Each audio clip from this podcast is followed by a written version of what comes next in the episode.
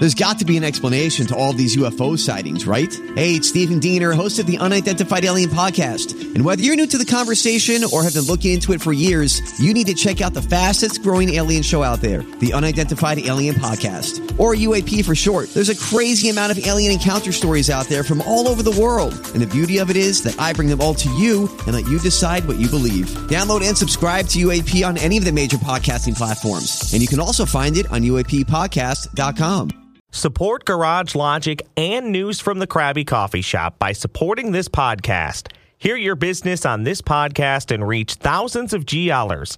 Visit GarageLogic.com and enter keyword partner to learn more.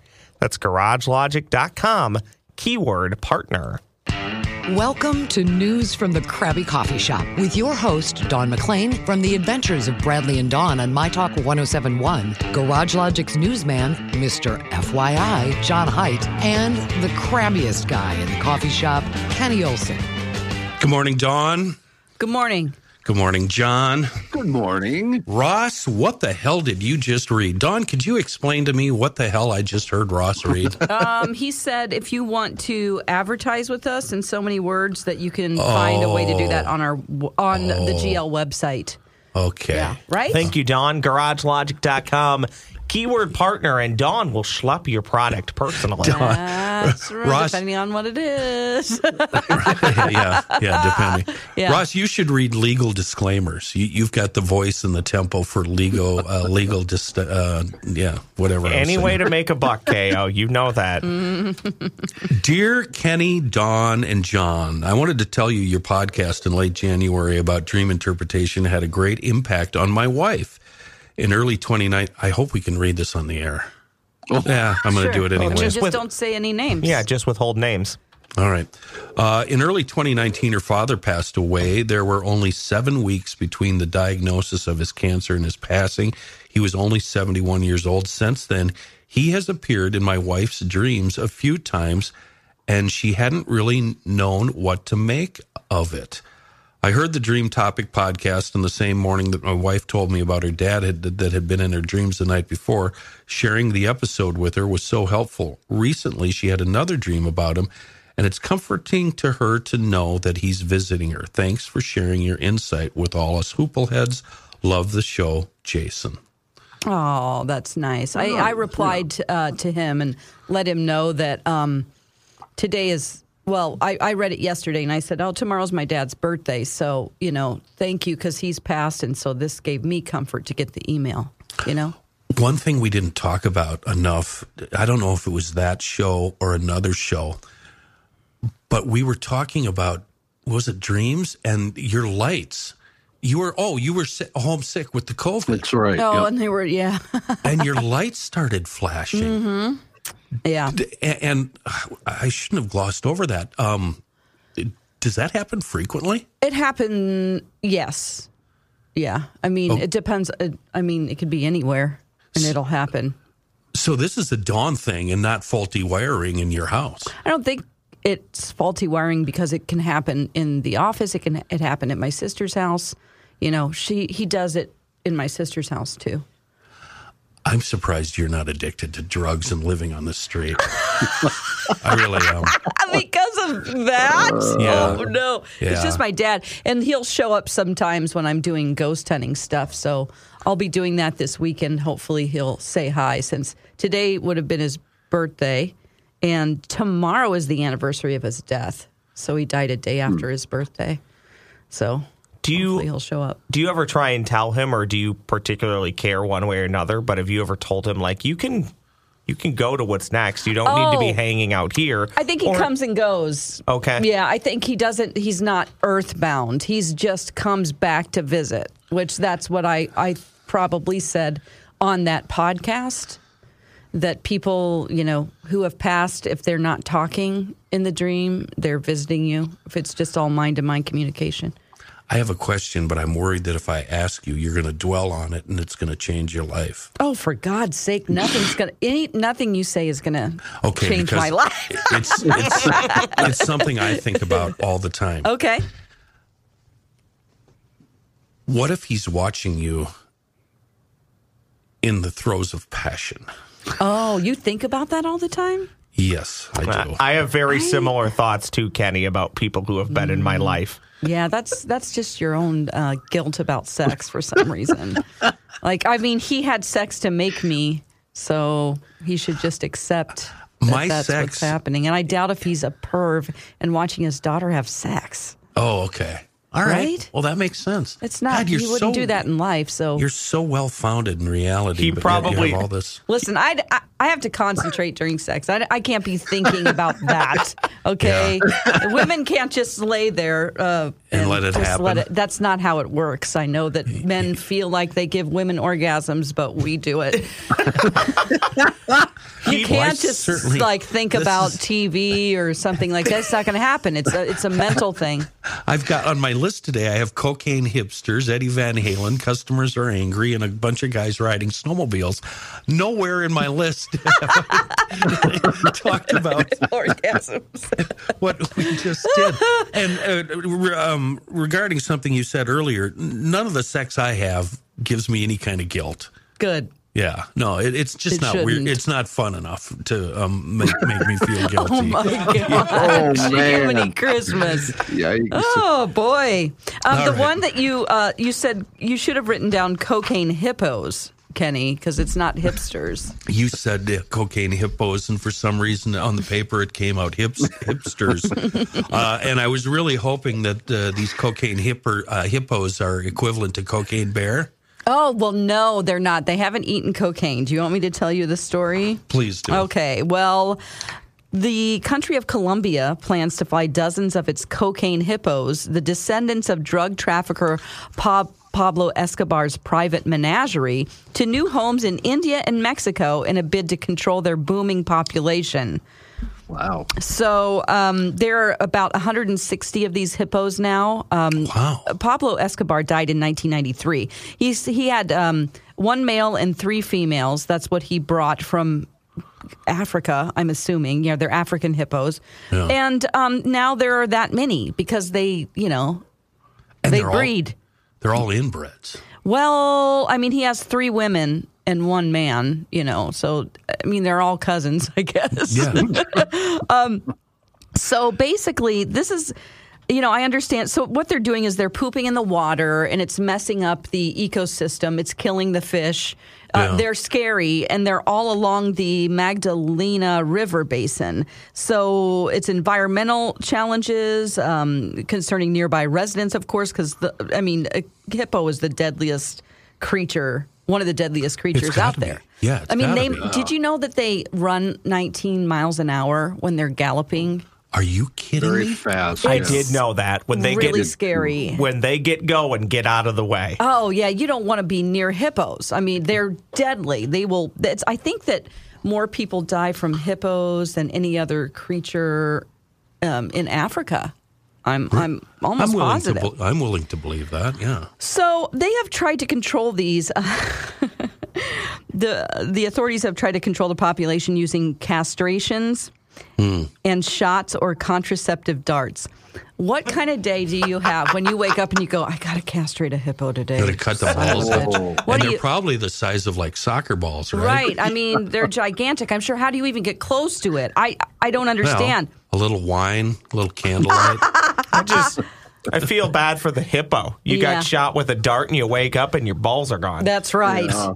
Boy, how are you going to... I mean, and then they're in this dirty water. How are the stitches going to be clean? Oh. Okay, so I think about those kind of things because I'm like, well, That's what you think about. Yes, so the technical term for what they're going to do, they're going to move these hippos to 60 of them to India and 10 to Mexico. So they're translocating these hippos and taking them to countries where these institutions have the capacity to receive them and to home them properly and to give them control in their reproduction.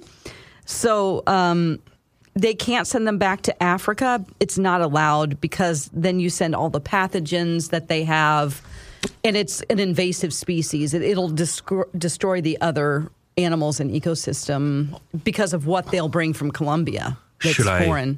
Should I give my suggestion? Yeah. Oh, I'll give you one guess as to what my suggestion is. I think I know. Yeah. Just kill them all. Why aren't we?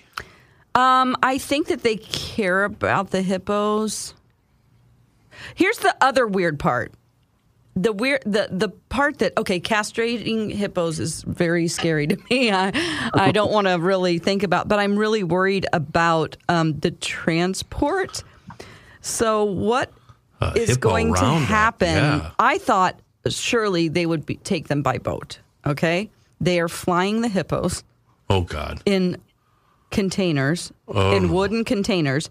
They are not going to tranquilize those hippos. Oh, no, this is a recipe. They won't be drugged, wow. But they will have emergency tranquilizers in case the hippos get nervous on their flight. Bad idea. I'm bad sorry, yeah. But that's another thing that I don't want to be involved in. You wake up that morning, you're like, today's the day we got to freaking take those hippos. Yeah. Imagine... Oh, damn. Imagine waking up, or a few days prior, you're told you're the pilot that has to fly a bunch of hippos. There better be a big barrier between you. And what if they start moving around? I mean, how are you supposed to keep the plane? This is horrible. How many are they going to take? Are they going to take one at a time? Are there going to be a fleet of planes? What are there 2 hippos per plane? How many hippos can you fit in a plane? It's just a lot of logistics that they don't seem like they are real good on. Like, they're not going to tranquilize. I can see their point, though. How do we even get the hippo in the box? All of these steps, I'm like an event planner. I'm like, this is the crappiest event that I have to plan ever. Give it 5 years and there'll be a... sequel to Snakes on a Plane. It'll be Hippos on a Plane. Yes. And Samuel Jackson will be beating the crap out of hippos that are trying to bring down an airplane. This is recipe for disaster, right? Absolutely. Wood crate. You know they're going to bust through that. No problem. What, right? It's like a special hippo. Like, I don't know what they said. I think they said wooden. And I'm like, no. How do you even get it in there? What, do you put leaves in there and go on now. Yeah. Get in there. Come on. You've been around. Do you want a treat? Right. It's always tough getting the first cow into the trailer. After that, they seem to follow a little better, but still. Amen. Yeah. Yeah. If you don't have a head gate for what you're doing, right. No, you're to screwed. Give them, medicine. And also, I have done that and helped with that. My dad had cows. And it's violent. They fight back, they even when they're in the gate. Of course, they don't want to do it. I would, too. What are you doing back to my ass back there? And then, like you said, the weight. You know, there's been times when, hold on, I have to turn my mic off and cough. Uh-oh. He looks like... Oh, one of the hippos. There's been times when one person has been removed from a plane because improper balancing. If they get loose. Yes. Yeah. Yep. No, it actually happens. It happens to non-rev people or people that fly standby. There'll be a seat available, and you can't take it because you're a fat ass or whatever. Oh, no. Do they say that at the gate? Do they go, sorry, you can't take this flight. Over to my, you're a fat ass. Kenny Olson, fat ass Olson, return to the... You got to get off of here. There was a plane. Your lard ass out of there. There was a plane a few years ago where they have very good footage on it. You can find it. It's within the last 5 years. Remember this cargo plane that took off and all the cargo shifted and the plane was maybe 1,000 feet off the ground? No. All the cargo shifted and the plane just immediately went backwards. Just dropped. It's the worst video ever. Yeah, it just dropped straight to the ground and just exploded. That makes me so nervous that like one human being... To get out, like, is it that close? How do you know how much people have in their carry-on luggage? Like, I was flying standby a long time ago, and I was stuck at DFW, and I couldn't get to Minneapolis or Chicago or anywhere points north. So I got on a plane. I found a flight from San Jose to Chicago, and I'm using American, so you have to go through certain cities. So I get on a plane, I go to San Jose, I get there, I get on the plane to Chicago, to O'Hare, and I get pulled off because of weight restriction. This happened? And it was before I was fat. I mean, it was 20 years ago or more. No, it was probably 30 years ago. Well, yeah, I don't mind saying it. It's true. I got a big old front porch. Front porch. Yeah. Come and sit a spell. Anywhere, how did we end up on that? So, I don't know. Yeah, you're worried about the hippos shifting their weight. I think the answer is obviously what we do for feral pigs in the South, and now we hear feral pigs are going to be coming in from Canada. We're going to do the same thing. You just, Turn the good old boys loose with their firearms and take a few out. Can you eat them? Is their meat good? Oh, I can you harvest it? That would feed a village for 2 years. I don't want to know. I don't want to heat. I don't want to eat a hippo.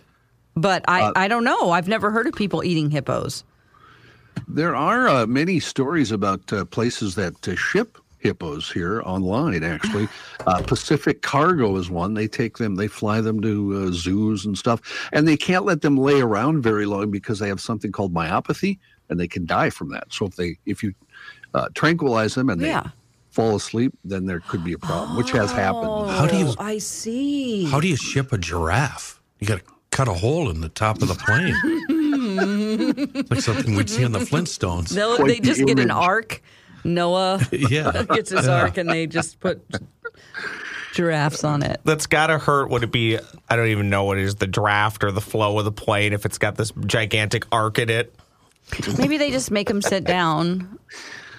As a kid, I wrote a story about this giraffe, and he had a problem because his neck was too tall, and they had to cut a hole in the top of the, or he got a car with a sunroof so he could drive, and all these other logistics. I don't know why. See, I've already been planning this hippo transport since I was a kid. There's just giraffes in my mind. Oh God, I know something bad is going to happen. That's 70 hippos.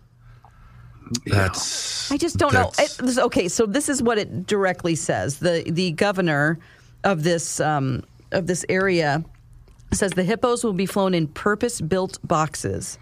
Okay. And will not be sedated first. But emergency sedation is possible if one of the animals is overcome by nerves during the flight.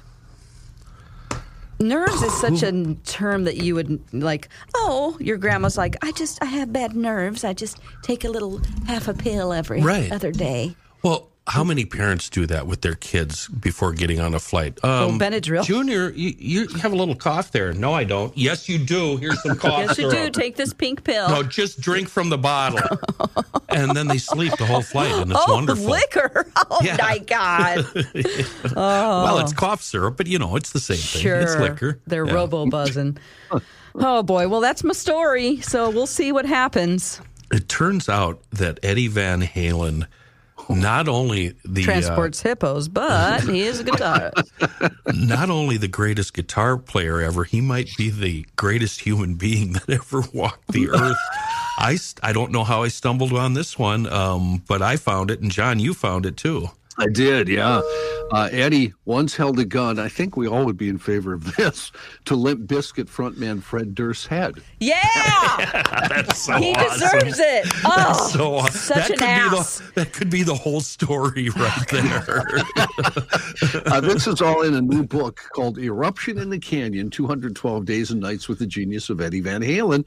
It chronicles the time that the author, Andrew Bennett, spent with Van Halen in 2006 and 2007 when he was filming and photographing Van Halen at Eddie's studio home for a band reunion tour show. The Durst shenanigans took place several years earlier when Eddie and Fred were introduced at a party shortly after Limp Bizkit guitarist Wes Borland exited from the band. Wes, by the way, very good guitar player, very bad band. Yeah.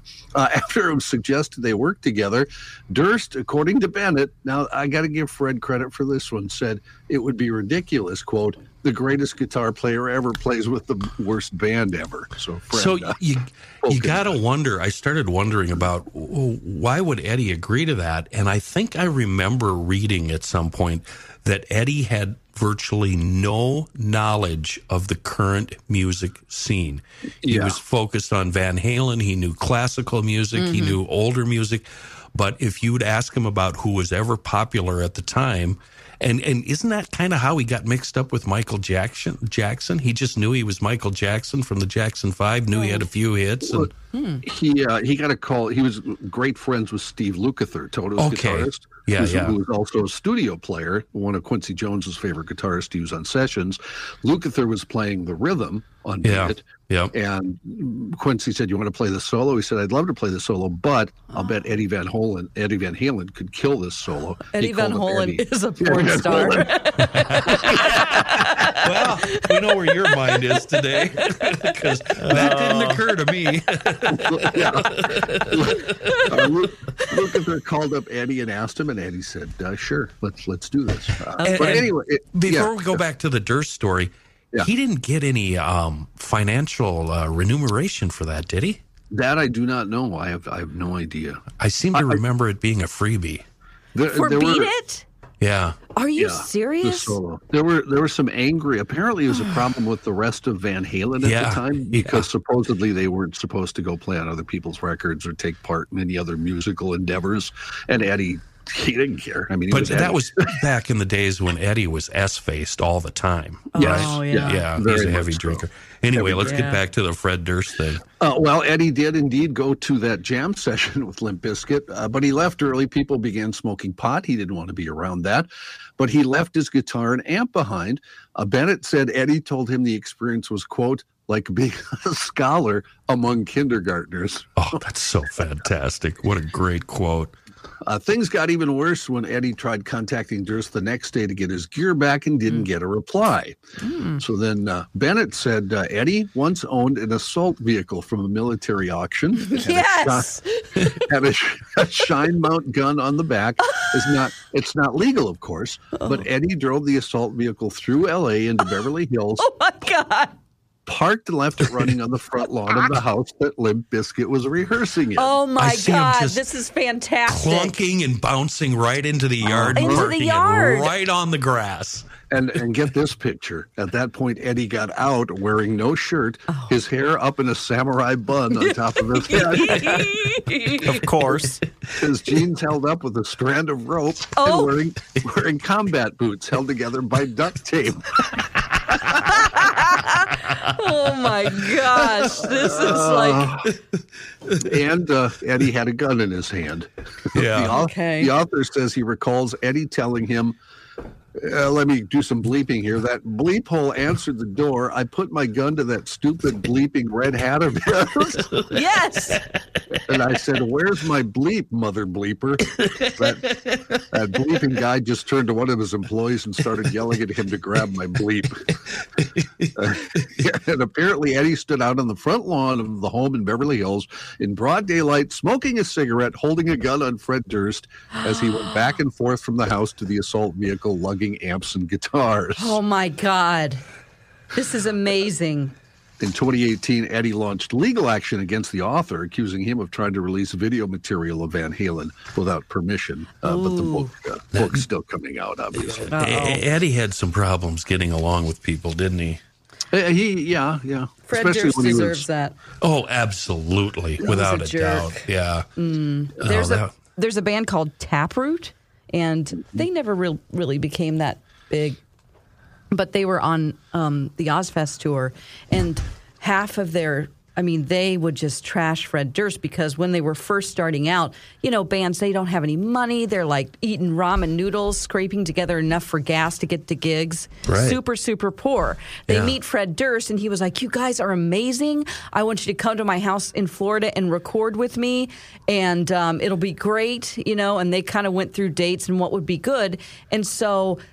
they called, and he did not answer, but they're like, well, we got the money together from, I don't know, friends, parents, whatever, to go to Florida. So they show up at his house because they had his address. It was like a thing that was supposed to happen.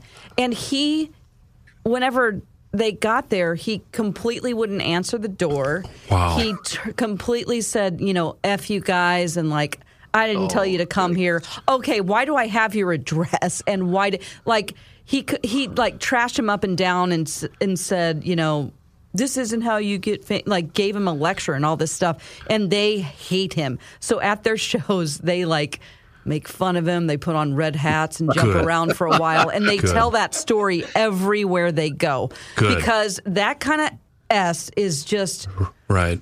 Man, that makes me mad. The arrogance of somebody who in the moment wants to act like a big shot and come to my house, and then either they're drunk, or I don't know if he didn't remember, but either way, that's not how you treat people. And then to give him a lecture about how to get famous, ooh, yuck. Where and what, I'm entering this into Google, is Fred Durst doing now? You remember he was on a TV commercial recently, but I'm blanking on what it was. Did he have that stupid red hat on? Yeah, he did. Of course he did. Yeah, backwards hat. Because you don't want to know what's under there. I bet.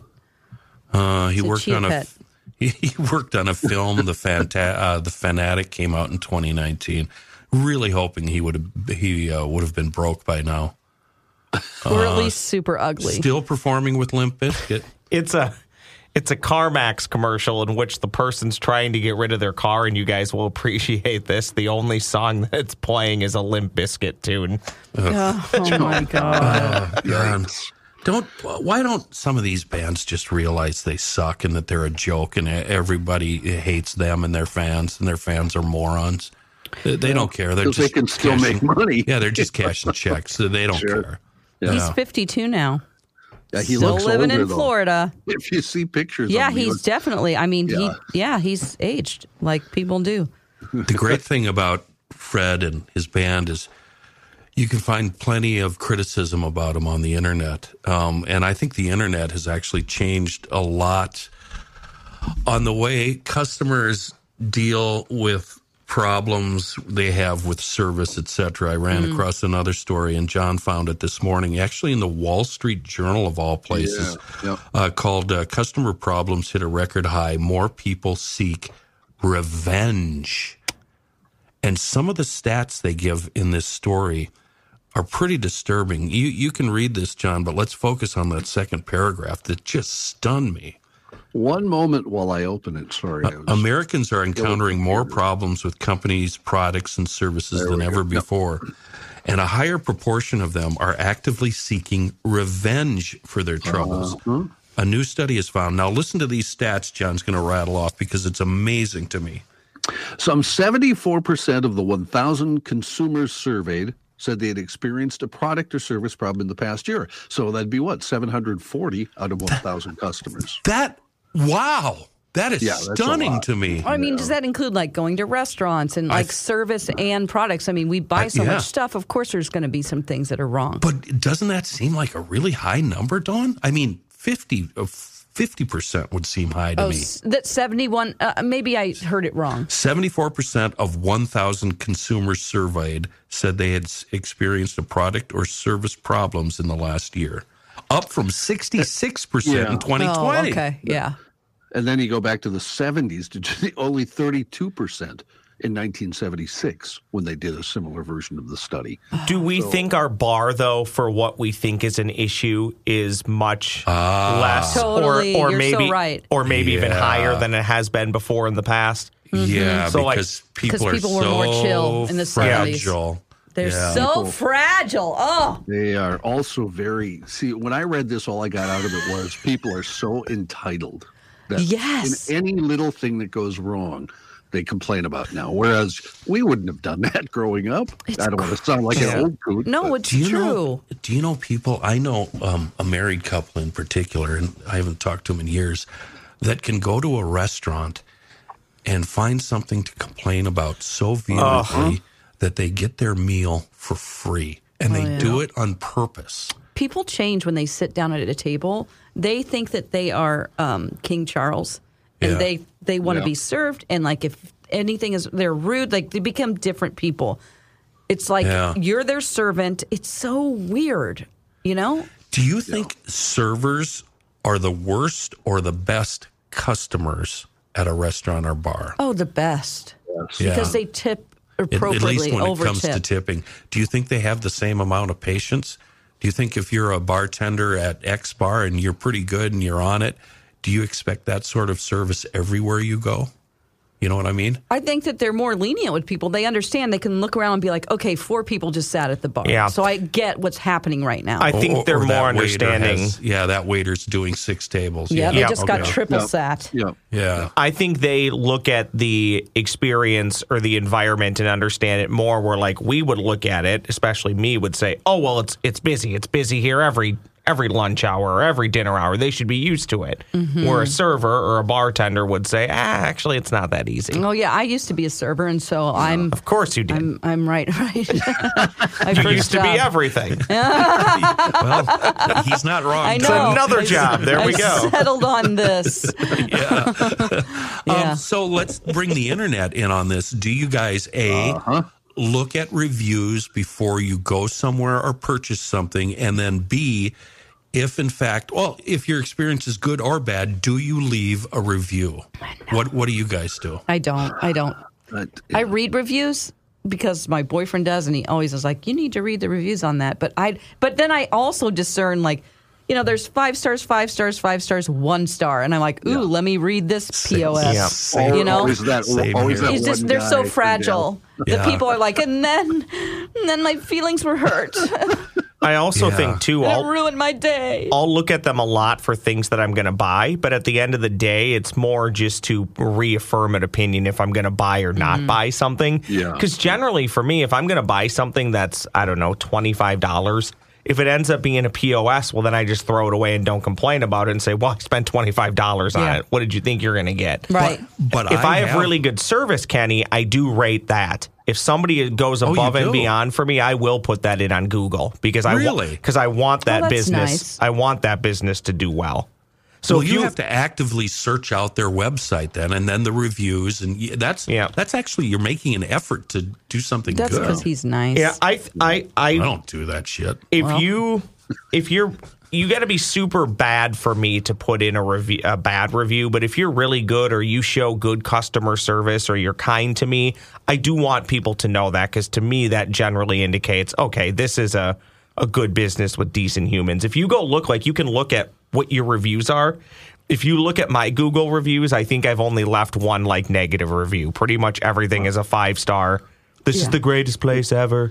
Yeah, it would just be laziness on my part, but I never leave reviews. I don't either. Or don't like. And the only time I'll look something up is if it's a big ticket item. Like when I want to buy a new guitar or whatever, I will read all the reviews I can find, watch YouTube videos with reviews. Yep. But if it's something small, I do. You know what? Come to think of it, I do leave reviews on eBay and Etsy and Amazon. Like if I get it's shipped to me and it's in good condition, because they're ranked as a seller and I'm ranked as a customer. Right. So I want people to know I'm a good customer. The reviews thing is interesting because you do have to qualify and pay attention to them, because we would, in a past life at the big box retailer that I worked at, we would get some poor reviews, and we would actually be able to sometimes throw those reviews out. Oh, I didn't know you could delete them. Yeah, you can, but there's only certain qualifications in which you can. But also sometimes, to your point, Don, you have to read the reviews, because sometimes the reviews are, oh, well, that's not going to change my opinion. Case in point, at the big box retailer, we sold a shovel, very popular shovel that sells a lot. And one of the reviews that made me laugh was, it says, some assembly required, which basically means you're taking one screw and putting the shovel together, right? Yeah. The person's review was a 1-star review that said, shovel arrived in pieces. And it's yes. Yes. It arrived in two pieces. Just put it together. It's pretty simple. Yep. Grab the one bolt and read the instructions. There's a dirt track up here that should be the best track in the state, but it's not due to the way it's run. And I went to their reviews, and there was one bad review, and it was a really good bad review, and it hit all the marks, and it was written by my roommates. Did you read a verse and then look, and you're like, oh, I live with that person. I know her. Been so proud. She just nailed it, too. Yeah. You morons are ruining this racetrack. Oh, my God. That's great. I know. Oh. And I don't think I even told her. I forgot all about it. Say, I want to talk to you, firearms aficionados, even if you're thinking about it. About DK Mags, they have a full stock of everything you need, firearms, ammunition, accessories. And if you're looking for something more specific, you guys that have something special in mind, first of all, check the website, DKMags.com. If you don't see it there, get on the phone, talk to them, or even better yet, go in and talk to them. They've got a great on-site gunsmith staff and solid outside sources for really difficult gunsmithing issues. They have the buying power of a huge, huge box store, but they keep it down home, simple and easy and fun. It's a cool little shop on Old 8 in New Brighton. And if you are new to firearms, you're thinking about protection or sport shooting or whatever it is, and you're considering your first purchase, it can be pretty intimidating if you go into a big box store. That's why DK Mags is always the place to go. The staff are very accommodating. They've got fair pricing, quality firearms, and everything's awesome. Old 8 New Brighton, and on the web, DKMags.com.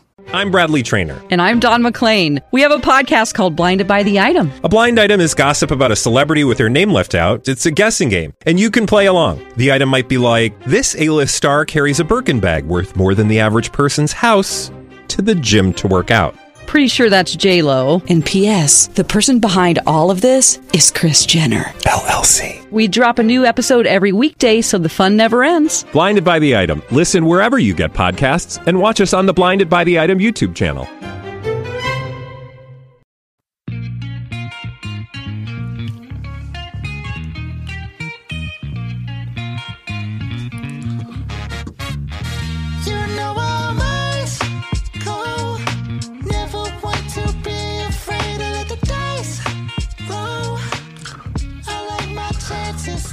Oh, speaking of ice cold and rolling the dice, boy, that fits perfectly for this next story.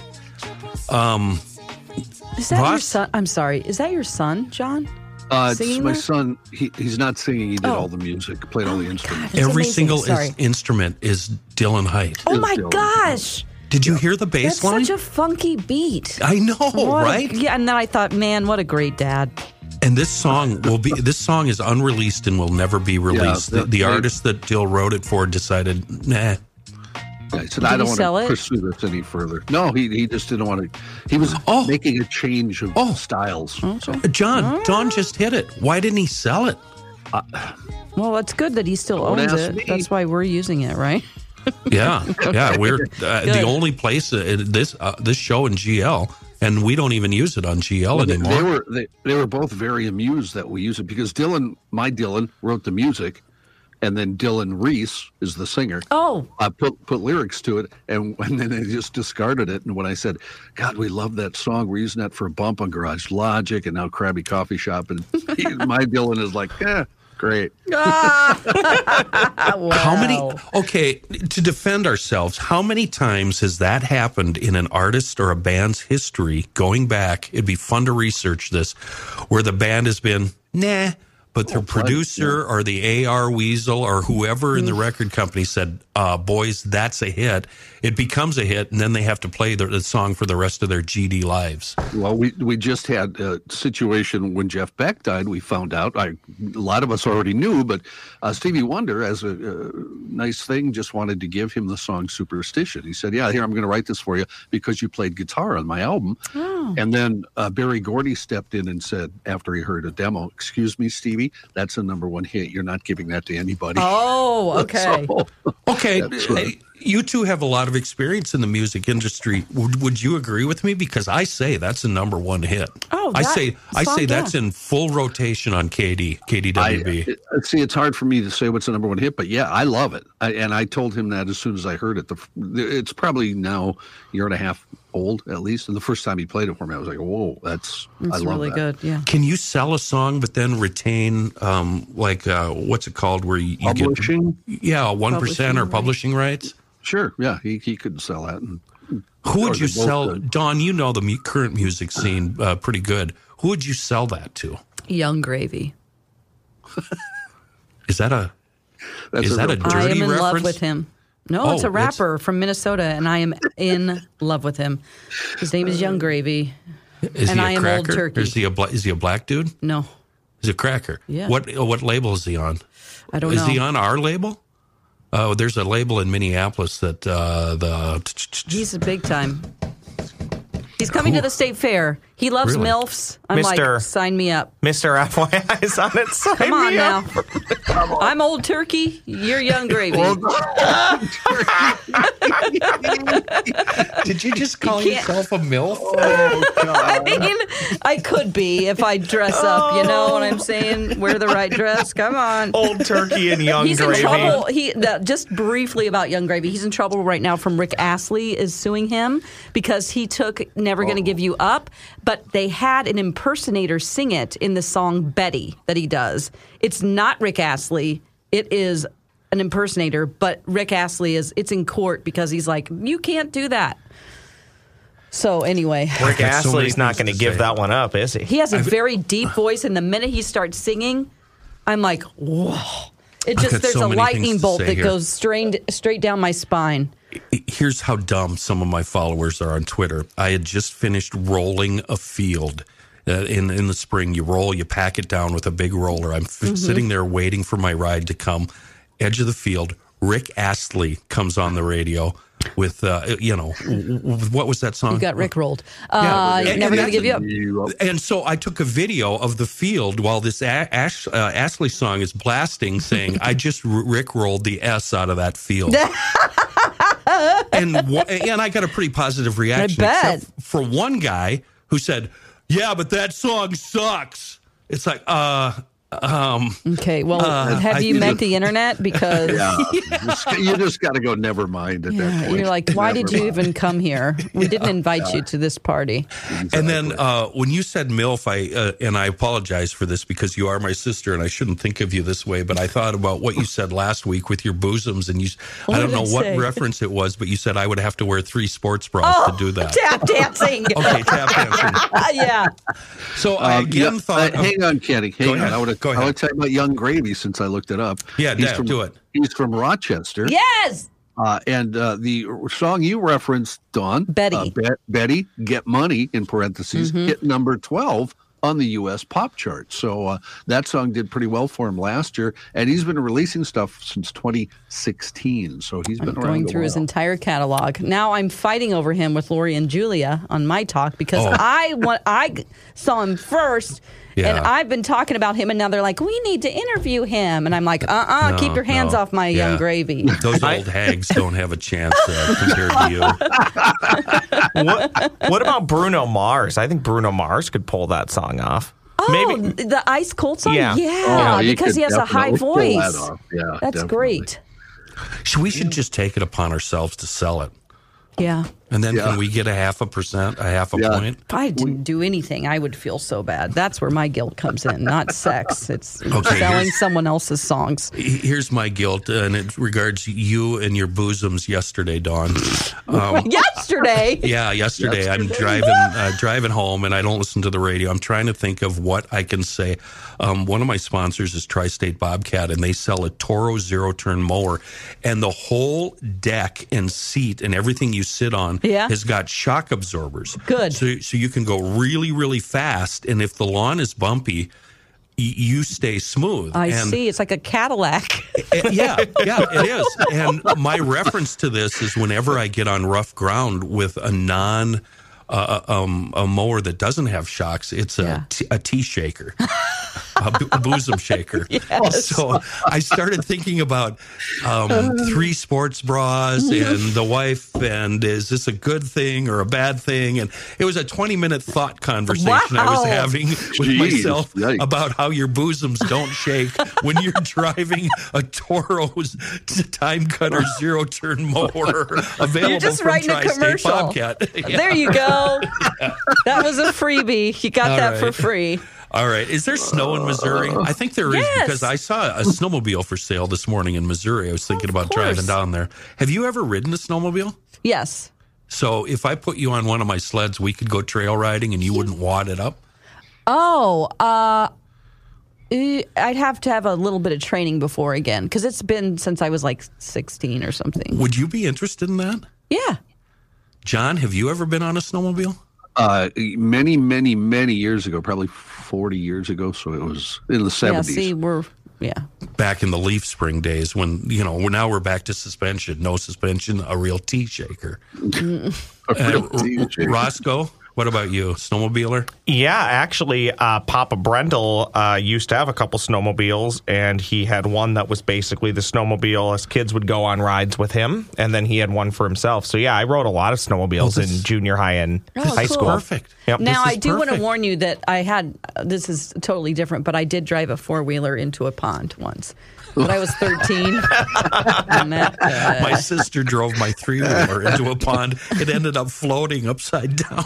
I mean, it didn't go that far into the pond, but it was, yeah, it wasn't gross. And I fell into one of those horrible, disgusting ponds. I think I have PTSD. So, in your case, we'll rent a snowmobile and buy the insurance. Yes. I'm not going to put you on mine. Well, my idea here is the four of us should go on a snowmobile ride. You don't do things. Come on, Kenny. You honestly, Kenny, I would love that. The past few winters, I've thought, I wish I have enough, what do you call that, disposable income where I could have a snowmobile. Don, right now I have 4 snowmobiles that are running and I use, and 4 or 5 more that are vintage that I only occasionally use. I've been on snowmobiles since 1970. Oh, my God. And I've done a number of... I've never heard someone count 9, 2, 3, 4. Yeah, yeah, well, I think, is it a one? Mine. Yeah, my main sled, my sled I bought for Ben, and then these other 2 I just picked up. And I've done every kind of discipline, racing, deep snow, out in the mountain, trail riding, even been on what we call backpack trips, where, like, say you you go to Duluth, you get on your sled, you ride up to Grand Marais, then you ride the Gunflint, and then maybe the next day you go up to Ely, and then third or fourth day you ride back to your trailer in Duluth, the backpack trips. Oh, wow. But I discovered on Sunday these 3 old dudes from northern Minnesota that they already left. They left on Monday, and they're riding snowmobiles from Grand Rapids, Minnesota to Fairbanks, Alaska. Oh. I think it's over 4,000 miles here. Let me just read. How many pairs of underwear did they bring? That's all I care about. They're all 3 pulling sleighs. But it's a group of avid snowmobilers. They've embarked on a cross-country snowmobile journey, Grand Rapids to Fairbanks, passing through, this is written by a gal from the Swan Valley Star and Sun-Times, passing through her area. Rob Hallstrom is the youngest. He's 65. Paul Dick is 72. And Rex Hibbert will turn 70 while on the trip. They've always been up for some kind of adventure. In 2019, they went to Churchill, I think that's Manitoba, and back. And they have extensive experience long-distance riding, but they've never done this. And, 4,500 miles. The trip, they'll be snowmobiling there, leaving their sleds there and flying back. They've got a lot of sponsors. They're all 3 riding the same kind of sled. It's an Arctic Cat, kind of a long track trail sled. A 8,000X Arctic Cat Norsemans. I have to be honest, I don't know what that is. 22 riding days. And they're going to try to stay in hotels. But here's where it gets interesting, McLean. In their sleighs, one of them, they're carrying a tent. And when they get into Canada and the Yukon, they're going to be far, far away from roads. And there's going to be times when they have to set up this tent along the way and camp overnight. Great. Let me tell you, it gets down to 60 below in the Yukon. What? What are they going to do? That's too cold to be outside. Simply. You're right. I mean, it's too damn cold. I have a friend who goes to Colorado and does does backcountry skiing. He does, and he camps out in the snow and stuff. Yeah. And I'm like, he's always trying to get me to, he's like, oh, you should come along with this. And I'm like, I don't want to do that. And then I'm like, well, maybe I do. But 60 below is... No way in hell. If you're worried about dying, it's not fun anymore. Sorry. Go ahead, Ross. K.O., you've as you mentioned, you've done a lot of trips like this. I remember, and it's been a while since I've been on a snowmobile, but I remember just going out for a day, how sore you were after the fact. What? Right? Where do you get sore? Your crotch? It's like lower back. Your arms can get sore. What's wrong? God's pocket is very sore afterwards. Your crotch area. I'm just saying because you have to spread your legs for so long. Oh, no. Why? You really don't know what it's like to be a man, do you? You just have no idea. Like, ooh. You're thinking like hippo balls now? Yeah, just it's like, up. Yikes. I just think about how sore and rigid these old guys are going to be after doing this for 2 days. It's your back, your lower back usually. Oh, yeah. I would wear a brace probably. Yeah. You know. Where was? Oh, okay, so they have satellite communicators, so they'll be able to send text messages. That means they'll also be able to call out for assistance. Oh, that's good, like a Starlink or something. Yeah, they're trying to life alert. Yeah, they just have a life alert. Trying to stay in hotels along the way, but there's a few places and I'm quoting one of them now. We may have to stay in a trapper's cabin. That's where these trappers that go out on their long trap lines, they have cabins along the way. Yeah, and they're usually just in like an 8x8 shack that they could get in and warm up. And then we'll have to camp out in other places. But they're already in Canada. They left on Monday morning, and I haven't seen an update today. The only reason we're bringing this up is we're giving them some courtesy time here because both Ross and I tried to get one of the three wives are running the internet, and you can find this all on Facebook. Cool. Yeah, you can go to Facebook, Three Old Guys Ride to Alaska or something like that, and they follow along, and they even have their route charted out on a daily basis so you can follow them. And then our friend Bridget, people meet them along the way. Their first gas stop, there was a guy waiting for them and paid to fill up their sleds, bought them lunch. Oh, nice. That's great. Yeah, and then guys meet up and they'll ride with them a little while and then turn around and go back home, and it's really cool. And I got to say, I'd be really tempted to do this, even at my late age and with my big front porch. I think this would be a lot of fun. Big front porch. A lot of fun. And they might actually encounter some deep snow, heavy snow along the way, but they're going to try to take all snowmobile trails. And that alone was very shocking to me because in my mind's eye, I thought, well, they're going to just get on the Alcan Highway, right? That one road. But no, they don't get anywhere close to it. This is concerning to me. I'm starting to think of the cocaine hippos. Okay, but you know what I think about? I think this sounds, there's some danger here, a fair amount of danger, right? Without a doubt, yeah. I'm still not sure what these guys are doing at their age and the climate that they're going through. I'm still not sure it holds a candle to what Bridget McCutcheon is doing. Oh, of course not. That's a different level. She was biking through Russia. She's a different level. My gosh, it's so fun to follow her. Similar to Bridget, I think they're going to turn this into a rolling party. And now I'm not saying Bridget is ass-faced and drunk and high. No, but she's having a good time. She's having the time of her life.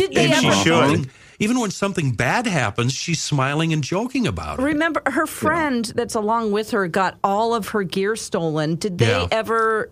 Yeah, right away, Dawn. They got the money so she could continue? Yeah. I'm so glad. I'm so glad. Yeah. Yeah, that's good. You know what I'd hate about this snowmobile thing? I'm looking at the Facebook page, and there's a picture of them, and all you can see is miles and miles of flat snow. Yeah. That makes me very depressed. I'm sorry. I don't have a problem with that. I'm so surprised that there's trails the whole way. They're actually going up into the Arctic Circle and then curving back down to the southwest to get down to Fairbanks. I think the worst part, John, would just be the cold. And if that wind picks up, you know, it's not the temperature, it's the wind. It's horrible. Yeah. What kind of large apex predators are out there? Like a mountain lion?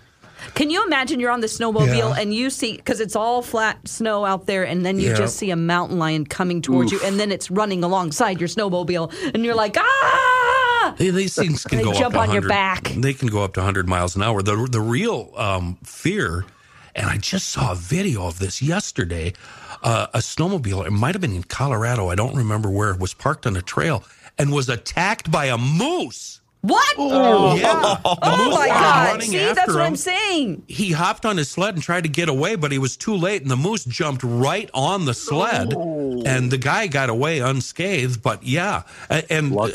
I've had a couple of incidents on the Gunflint where you come all around a corner, and there's an elk standing there or a moose or whatever the hell. You don't want to hit one of those at speed. No. I've been going down a railroad, an old railroad bed snowmobile trail, doing in excess of the speed limit. I'm just going to say that. Mm-hmm. And if a deer jumps out in front of you, it's all over. You're done. It's not like hitting a deer with a car and bounces off and you might go in the ditch. You're kilt. K-I-L-T, kilt. Kilt. You've been kilt. Yeah. I saw a deer on the side of the road on Lake Road this morning, and it was on the side in the snowbank, but if anybody wants to go get it, that's what I thought. I was like, can't you just go pick that up? You are such a redneck at heart.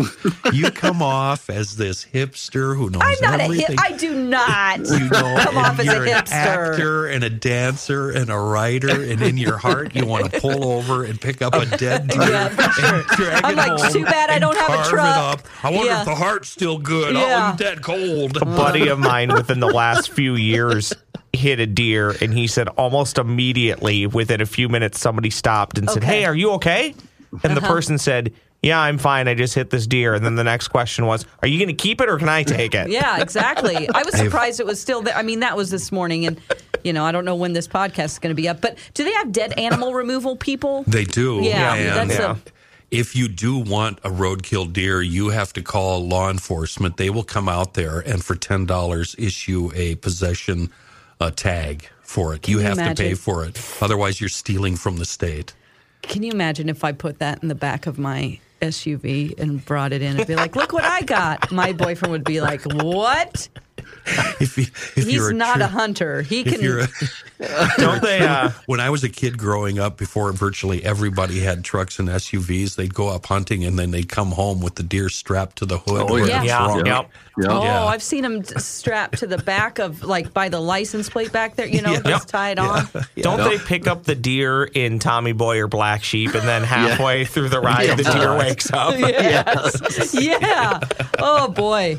Anyway, I just thought that it was a really interesting story about these three guys. And I don't attribute their age to being a factor at all, Ross. Not at all. They've been riding their whole lives. So how do we find them again on Facebook? What was it? Three guys. Three old guys riding to Alaska? Yeah, right? Three old guys ride to Alaska. That's their Facebook page. They're up over like 12,000 followers now, and they just launched that page not too long ago. Okay. Oh, cool. I just have to one little criticism. Uh-oh. When a major market podcast comes to you and asks you to come on the air for a few minutes to talk about your husband's trip or your friend's trip to Alaska, the proper response is, "Yes, sir. When should I call?" Because you're going to get public. We've got more than three listeners. Where this isn't a show about crocheting. We're doing pretty good on a pretty big GL network. It's about cocaine thing. Hippos, orgasms, and tap dancing. What's the problem? We don't understand why a lot of people listen. We don't endorse it, but they do. So when said podcast calls you, you jump on it. You don't say maybe in April when they get back. I think that was the best part, Kenny. They replied right away, and then I had a follow-up and said, well, would anybody do an interview? No reply. And then you said you reached out to no reply. You know what? I get it to a degree, though. Because I don't grovel, and I haven't requested an interview in a long, long time. I used to do it all the time, Ross. I was surprised when you emailed me this morning and said that you reached out to them. Good morning. I host a podcast on the Garage Logic Network called News from the Krabby Coffee Shop. And already really sounds so much more nice than you are. I'd really love to talk to Judy, Pam, or Magina on the show this morning. We tape at 9:30 and generally go for about an hour. I've been closely watching the three old guys and would really love to hear your perspective. Ooh. And then just so she knows I have credibility, and I'm kind of embarrassed that I wrote this. I'm 57 years old, and I've been riding since 1970. I look forward to hearing from you. Thank you very much. P.S. What's your bra size? Okay, so you know what I was thinking. I just didn't say it. I think on that we can go, can't we? Yeah, I think Don gets the last word all right, again. All right. All right, thanks for listening, everybody. We appreciate it.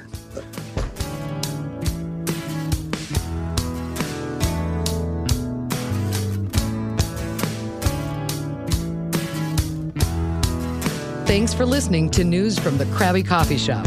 New episodes drop every week wherever you get your podcasts.